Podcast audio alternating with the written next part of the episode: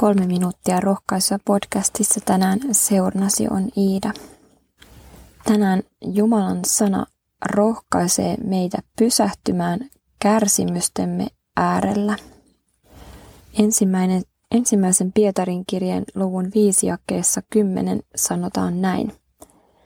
Kaiken armon Jumala on Kristuksessa Jeesuksessa kutsunut teidät iankaikkiseen kirkkauteensa – vähän aikaa kärsittyänne, hän itse varustaa, voimistaa, vahvistaa ja lujittaa teidät.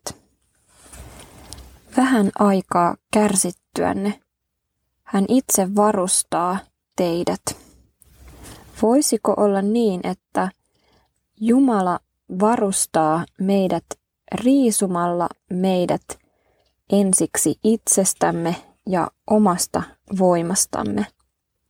Ikään kuin hän tyhjentää meidät, jotta hän voisi meidät täyttää, meidät varustaa ja meidät pukea.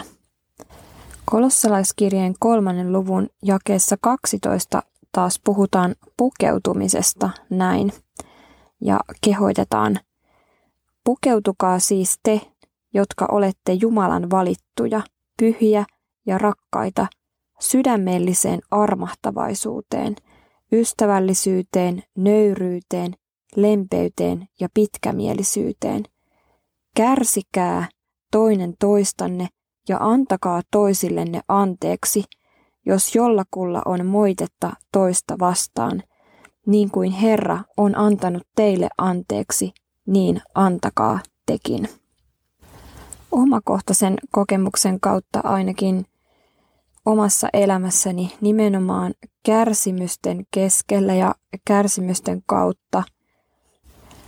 Ja itse heikoksi joutumisen kautta Jumalan armo ja Jeesuksen anteeksi antamus minun synneistäni on mua koskettanut eniten ja sen kautta on myöskin Jumalan armahtavaisuuden kautta minua kohtaan on myöskin avautunut armahtavaisuus toisia ihmisiä kohtaan. Ja näin koen, että tämä sana on tullut lihaksi myös mun omassa elämässä. Että juurikin oman elämäni kärsimysten kautta Jumala on riisunut ja sitten sen jälkeen pukenut minua armahtavaisuuteen. Rukoillaan.